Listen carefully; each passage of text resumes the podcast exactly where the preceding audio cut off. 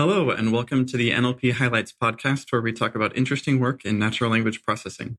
This is Matt Gardner and Walid Ammar. We are research scientists at the Allen Institute for Artificial Intelligence.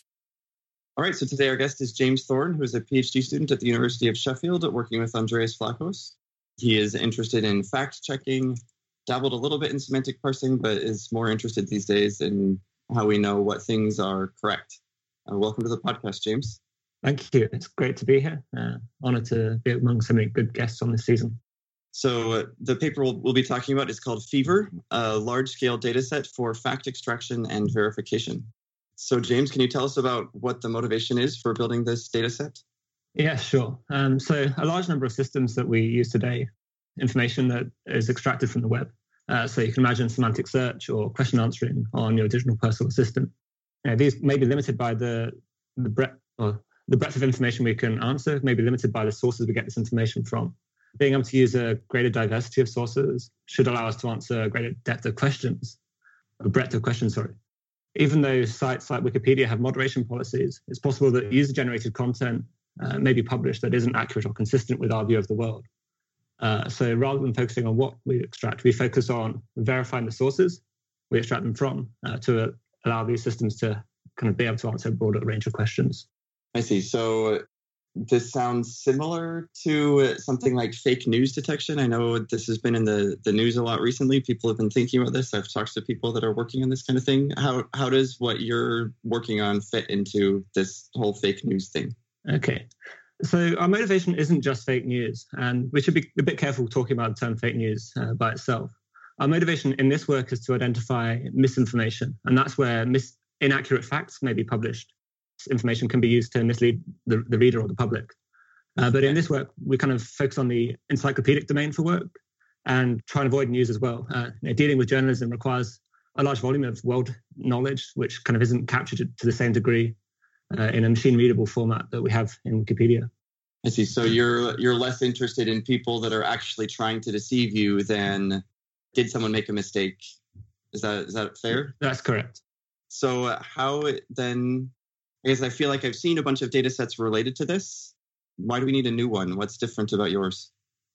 Yeah, it's great, great that this uh, area has become an exciting place to re- or an exciting topic to research. So I think when we consider available resources, there's like three axes. Uh, we need to look at kind of the inputs, and that's whether we're dealing with textual claims, uh, triples, or entire documents. The evidence that's used or not. Uh, so that might be machine readable text, it might be tables or a knowledge graph and how well we trust that evidence. And then the decision that's made, like, is it a binary decision or are we turning like a justification or like a, a point score? Um, so we, we've seen many new data sets arising in this field. Uh, so last year we saw the, the fake news challenge from Dean Pomerleau and Dileep Rao, which modeled fact checking as part of stance classification. It's kind of similar to textual uh, entailment. And then last year at ACL, we saw William Wang uh, publish his fake news data set as well. Our data set kind of is challenging with respect to some of these axes, predominantly with the fact that you have to find the right evidence in order to verify whether something's true or false. In the fake news challenge, the data is provided kind of in pairs, and the systems just have to do a classification. But uh, I think being able to reason about what information is needed to verify a source is very challenging and still an open research problem. Yeah, interesting. I, I thought about this a bit a while ago. Turns out one of the first episodes we did on this podcast was a paper that was trying to find news article citations for for statements in Wikipedia. So this sounds like a similar kind of idea, right? I have some collection of news articles, or in your case, encyclopedia documents, and I have some claim that I want to find a source for. And in that case, uh, you're just like, what what news article should I cite? Which implicitly says that news article should like entail the claim, right? This is kind of the same problem. Do you mm would you would you distinguish this? Like, how is this different or the same? Yeah, it's a really interesting paper, and I wish I'd known more about it earlier. Um, but I think in that paper they highlight two challenges. The first is being able to identify sentences which require set citations, and this is a, a problem in our domain as well, right? Claimworthiness or detection. Uh, but then the other challenge is finding the right citation, and this is similar to the challenges presented in Fever. So I think this work uh, kind of identifies articles that can be used as citations for claims. Um, in that paper, there's two challenges. first identifying sentences that require citations, and then for those sentences, finding the right citation. And finding the right citation is a very similar challenge to Fever, but in their work, they only really focus on the positive examples where you can find supporting articles. In Fever, we've got both correct information and incorrect information. Our new challenge is to be able to find evidence to refute a claim or to state where we don't have enough information to make a fully informed decision. Yeah, that's really interesting. Um, I, I, I definitely think your data set is, is new and different and, and, and interesting on its own. I just think it's interesting to think about like how else could you get supervision for this kind of thing? Could you make your data collection a little easier by leveraging these existing sources? Um, mm-hmm. Um, if you have a model that works well on this data, on your data, could you also use it for something like citation finding? It's interesting to think about these things. I've wondered as an interesting task maybe I could take all of the news articles, not Wikipedia articles to find citations, but like in a news article, if there's been a series of coverage on a particular topic, could you automatically link to previous articles, either to help journalists or to help readers if the citations are missing? Like there are a lot of interesting things you can do, not just with this like fact verification, but are similar along the same lines. That's really interesting. As a, a small follow up, I think one of the interesting challenges with Fever is rather than finding uh, just relevant sentences as you do with the information retrieval task, we, we want to find kind of a, a, diverse set of evidence which kind of as a provides more thorough background than just things by themselves so it might be easier for the listeners to like keep up with this conversation if they actually know what uh, how the dataset was constructed could you give us a brief overview of how you construct the dataset i'll first describe what the uh, dataset looks like and then i'll go on to say how we constructed it so the dataset is 185000 claims. These are human written factoid sentences, which may be true or false. And then for each claim, we've annotated at a sentence level from other Wikipedia pages sentences which can be used as evidence to support or refute these claims. And then we have a, a, third option, which is not enough information, where we can't find any sentences to fully support or fully refute these claims. So in our case, a claim is a factoid sentence. And this would have been extracted from a, sentence from Wikipedia annotators were given a sentence at random from 50,000 most popular pages last year in August.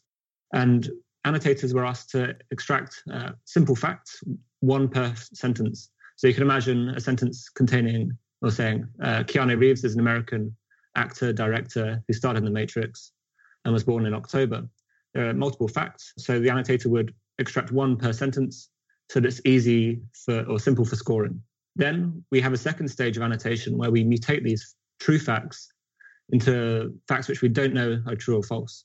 So there's six mutation types the annotator was asked to do. This is everything from negation, generalization, making the fact more specific, paraphrasing, substituting entities, etc. And so now we've got a set of facts or claims which we don't know are true or false. And that's where the, the second annotation phase happens, where a different annotator without knowledge of where the original sentence was generated from or where the original fact was generated from is asked to find the evidence by labeling sentences which support or refute that claim. So the first one includes both identifying a fact and also creating an alternative, like another fact that kind of can be derived from it uh, or that contradicts it. Is that right? Yes. Uh, so the first is to extract the original claim, to extract the claims from the original sentence, and the second stage is to mutate it to a point where we don't know it's true or false.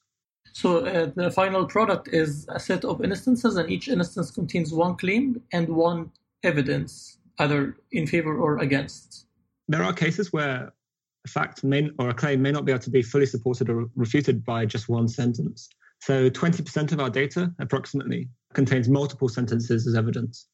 And this would be where these sentences have to be combined together in order to fully support or fully refute a claim. An example of this might be Phil Collins is a Gemini. So to answer to fully support or refute this, we need to first look at Phil Collins' birthday, which we see uh, maybe in May. And then we also need to go to Gemini and look at what date range uh, a Gemini would be. So, in order to construct this example, uh, the first phase of the annotation the, the annotator needed to identify these two facts and combine them when they're writing the claim. Is that right? That corresponds just to the evidence finding. So with the claim, the annotator wouldn't know whether it's true or false. I see. So in the claim generation, they only used one of the facts, and, and they may not be any of the facts that are actually end up in the in the data set. Is that right? Shall I clarify this again? I, I think you might have misinterpreted what I'd said. There's two stages of claim generation, and then one a further stage claim verification. So in the claim generation step, uh, the annotator first extracts claims which are true from Wikipedia the second stage of this is to mutate the claims, so we don't know if it's true or false. And the annotator is doing this by following like six types of mutations, such as negation or paraphrasing, entity substitution, etc. At that point, we've got a pool of claims which we don't know are true or false, and these form the claims in our data set. The next part is where the annotators, or a different set of annotators, are labeling the, the claims by selecting evidence from other pages uh, without knowledge of where the, the claim is generated from. Yes, yes. Makes sense. Thank you. What corpus are you looking at when you're generating evidence? What what can the annotators actually use as evidence to decide if the claim is true or false? Yeah. So all the facts in this dataset can be answered using Wikipedia. I think it'd be important to consider different sources in an open world setting, but we want our experiments to be closed world in a way which is repeatable uh, in this experimental setting. So our modeling decision was to treat the Wikipedia corpus as correct with respect to evidence. And the challenge we present is to find the evidence in supporting or refuting sentences to back up a claim, which was generated from Wikipedia. Yeah, so I guess you're assuming that you have some corpus that you um, assume everything in that corpus is correct, for better or for worse, right? Yes in, in my PhD, we worked on the never-ending language learning project where we were trying to extract information from the web, and we thought a lot about, well, what if there's wrong information on the web, and there's plenty of it, and so you have to think about, well, what sources should I trust? We didn't actually address that problem in NELL, but we thought about it a lot. And I think here, here you're saying this is we're we're just setting that problem aside because it's hard, right? Yeah. I think verifying the source of the information is important, but it's a orthogonal research problem. Right. And there's many ways you could go about verifying the source. So you could verify the content in the source, you could verify the originator of the source, or you could verify the, the style in which the source was written in. And these are uh, covered in a number of related works, such as speaker profiling, clickbait detection, trust rank, uh, and subjective language detection. And so our modeling decision treated Wikipedia as correct uh, in the assumption, or and then we'd assume that uh, this um, verification of source could be done in a follow up or different work. Right. Cool. I wanted to ask about the second step in the claim labeling part. It seems like a difficult task. Was this with crowdsourcing? So the annotators we had for our task were actually temporary staff of our research lab. Um, so this meant we could train them professionally and we could maintain like a continuous dialogue with our annotators, making sure that things we found difficult to annotate could be incorporated into our subsequent guidelines and allow us to continually improve our annotation procedure. And furthermore, the style or the way we generated these claims, yeah, the, the way we generated these claims, the way our annotation interface allowed the, the annotators to generate the claims uh, would have a, great impact on the types of claims generated as well. Uh, you mean it's easier to verify or harder to verify? In order to do these mutations, the annotators have to be creative um, with the types of new information they introduce. And so by providing, or in our pilot studies, we found by providing, making something more general and making something more specific together in the annotation interface allowed the annotators to generate higher quality claims than if we just asked for one type of mutation to be done. Um, so in our annotation, we accounted about one minute for median average time for the annotators to verify a claim. And we found, given this time constraint, these annotators were only able to find about 70 to 75% of the right evidence to the claim. And this, we compared this against a pool of super annotators who operated without time constraints. And um, yeah, it's important for us to continually measure this when we're generating our, task, and it also provides an insight into what the kind of expected human level performance would be in a time constrained setting. I guess you don't really have to annotate all of. The, the annotation that you really need is just does this claim, does this evidence support this claim or refute this claim? But if you want to actually measure recall over a specific corpus, then yeah, you have to be exhaustive. I just thinking of like relation extraction or slot filling kind of work. It's not that typical that you really measure this recall in in this particular way. So it's nice that that your data set has some nice measures of this. Yes, but also to follow up, this would be like finding multiple needles in a haystack, and I think often the, the simplest explanation is always often the most right. Um, so we had to incorporate that into our guidelines, where given the time constraints, annotators were asked to select the earliest occurrence of evidence on a page or the simplest explanation, rather than these really convoluted explanations, which may be difficult for a human to understand. Interesting. So another related piece of work there's been a few papers recently from a couple of different groups that look at what they're calling annotation artifacts eh, when you are generating text so um, they looked at uh, this corpus called the ROCStories corpus or data set called the ROCStories Cloze data set where you have four sentences written by uh, that, that are a simple story written by someone on mechanical turk and then a fifth sentence that is either a correct continuation or a nonsensical continuation of the earlier story. And similarly, uh, uh, and, and they found that you just by looking at the last sentence, you can decide whether it's a nonsensical continuation or not, even though you shouldn't really be able to do that. Same with um, the Stanford Natural Language Inference data set, where you can get some decent performance, not not amazing performance, but you can get much better than random just by looking at the hypothesis, where in this data set, given one sentence, you're supposed to conclude if it entails the other or not. And if you just look at the sentence that you're supposed to decide if it's being entailed, you can decide with some accuracy whether it's entailed or not. This work came out around the time you were building this data set, so you probably this probably wasn't much on your mind when you were doing this. But any thoughts on how this might have affected your data set? Have you tried to measure this since this other stuff came out? Yes, it's a really interesting uh, really interesting topic looking at bias in our data sets. And we have done some studies in subsequent experiments, and we find comparable to the multi NLI data set, we can find that 50 to 55% of our claims can be answered on the hypothesis only level if we're just looking at supported, refuted, or not enough information, or applying that label to the claims. Yeah, that's interesting. So, and, and in this case, by the the setup, random it, the labels are evenly split between supported, refuted, and not enough evidence or not enough info. So you have 33% chance would be random. So you can get, you said 50 yes. or, or so. So yeah, significantly above chance, but at least it's not way higher than that. So that's good. Yes, and it also shows that the artifacts problem is equally as pro- uh, problematic to us as the SNLI style of right. data sets if we ignore the requirement for evidence. But that's not the whole story with our data set one of the largest challenges in our data set is to find the right evidence which is needed to support or refute a claim. And, and that's incorporated into our scoring scheme. I believe there may be other biases in that which we haven't fully observed, which aren't the same as SNLI, but may uh, be fleshed out in subsequent experiments or as part of the shared task.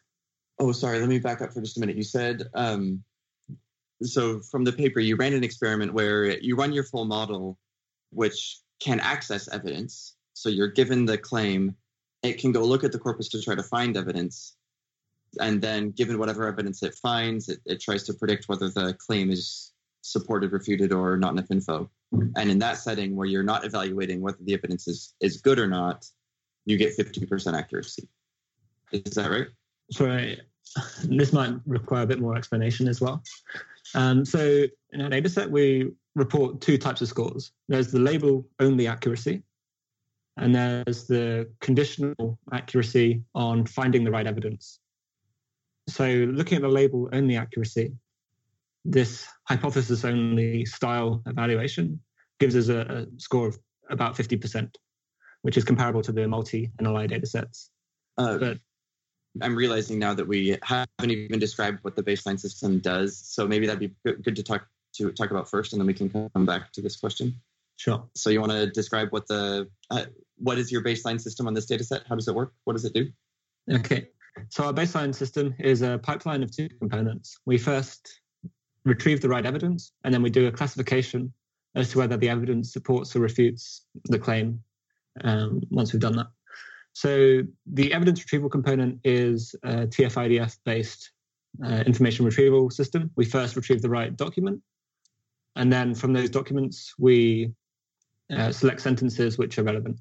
And we pass those sentences into the classifier, uh, which is a decomposable attention classifier. And then to score that baseline, we have two scoring metrics. Uh, so the first scoring metric is a label accuracy, which only looks at whether we're getting the right claims supported or refuted or not enough information. And then the second metric is like a conditional label accuracy uh, on the right label given the evidence we found. Uh, so we in our data set we've labeled the correct evidence and would only give a score if we find the correct evidence and apply the correct label. How does that work when there's not enough evidence?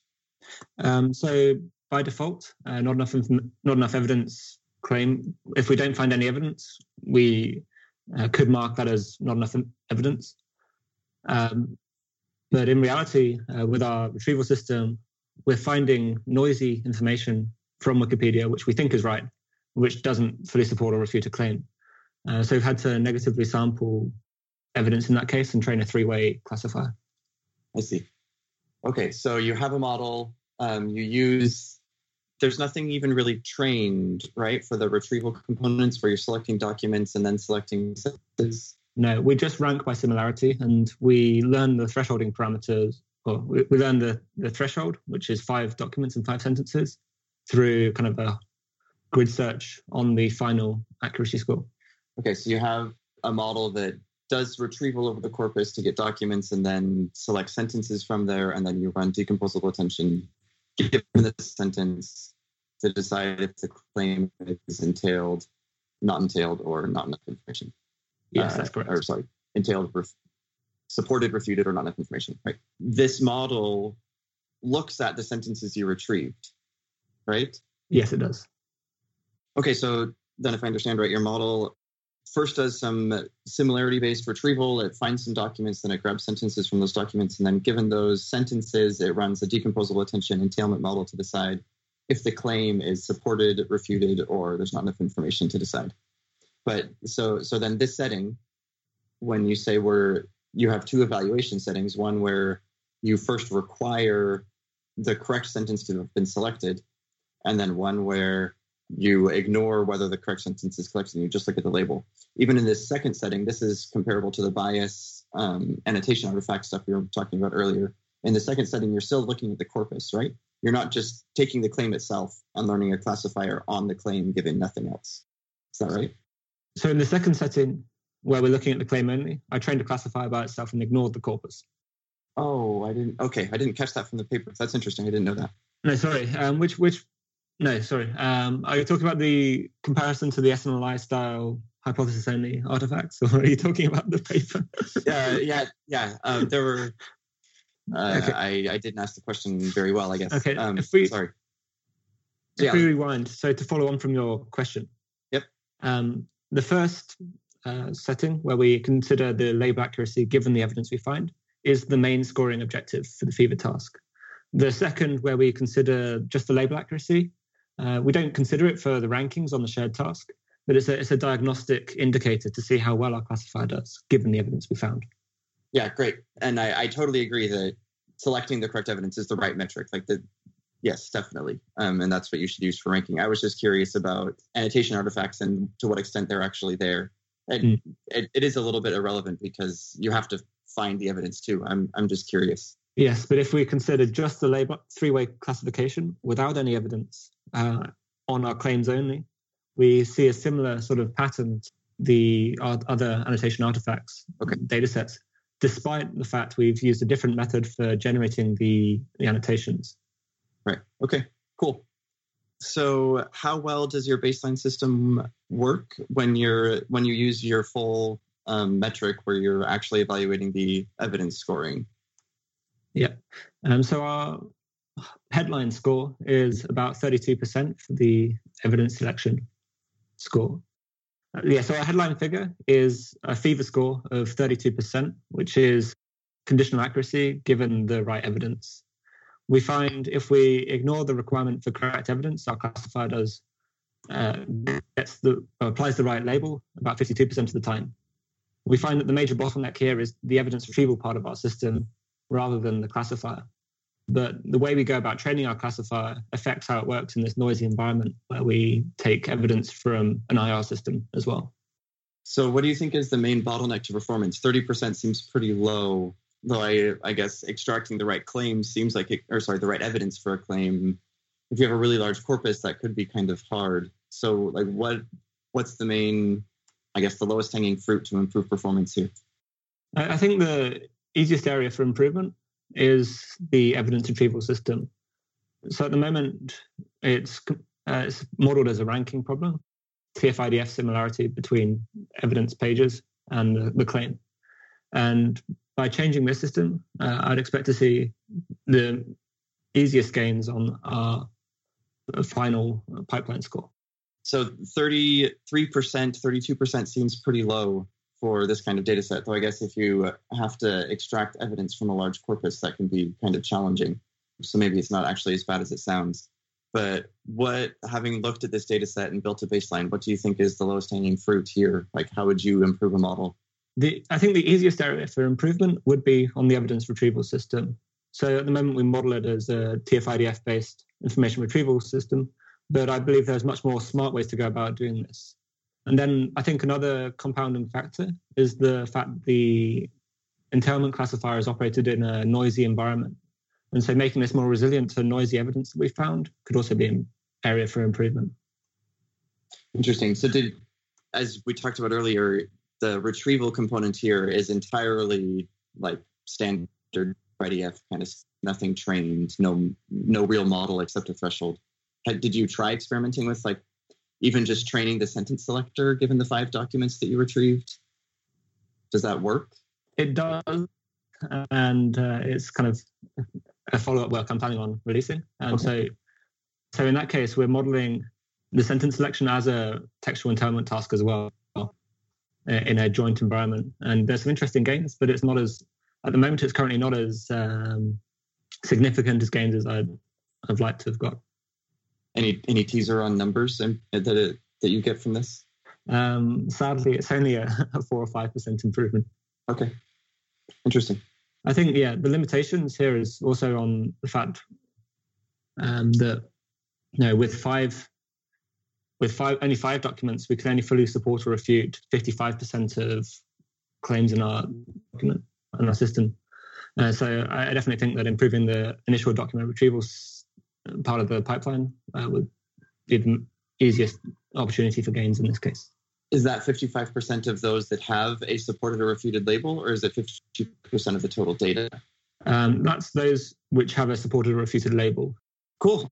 You told us before the podcast that you have a shared task and a workshop coming up on this data set. Is that right? You want to tell us about it?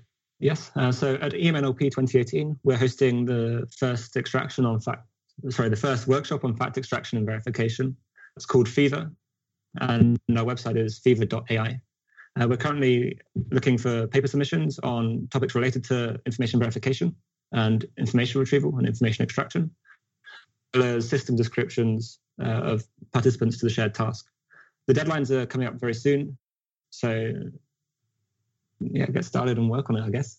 Cool. Thanks. This was a really interesting discussion and a nice data set. Thanks for coming on. It was nice talking to you. All right. Thank you.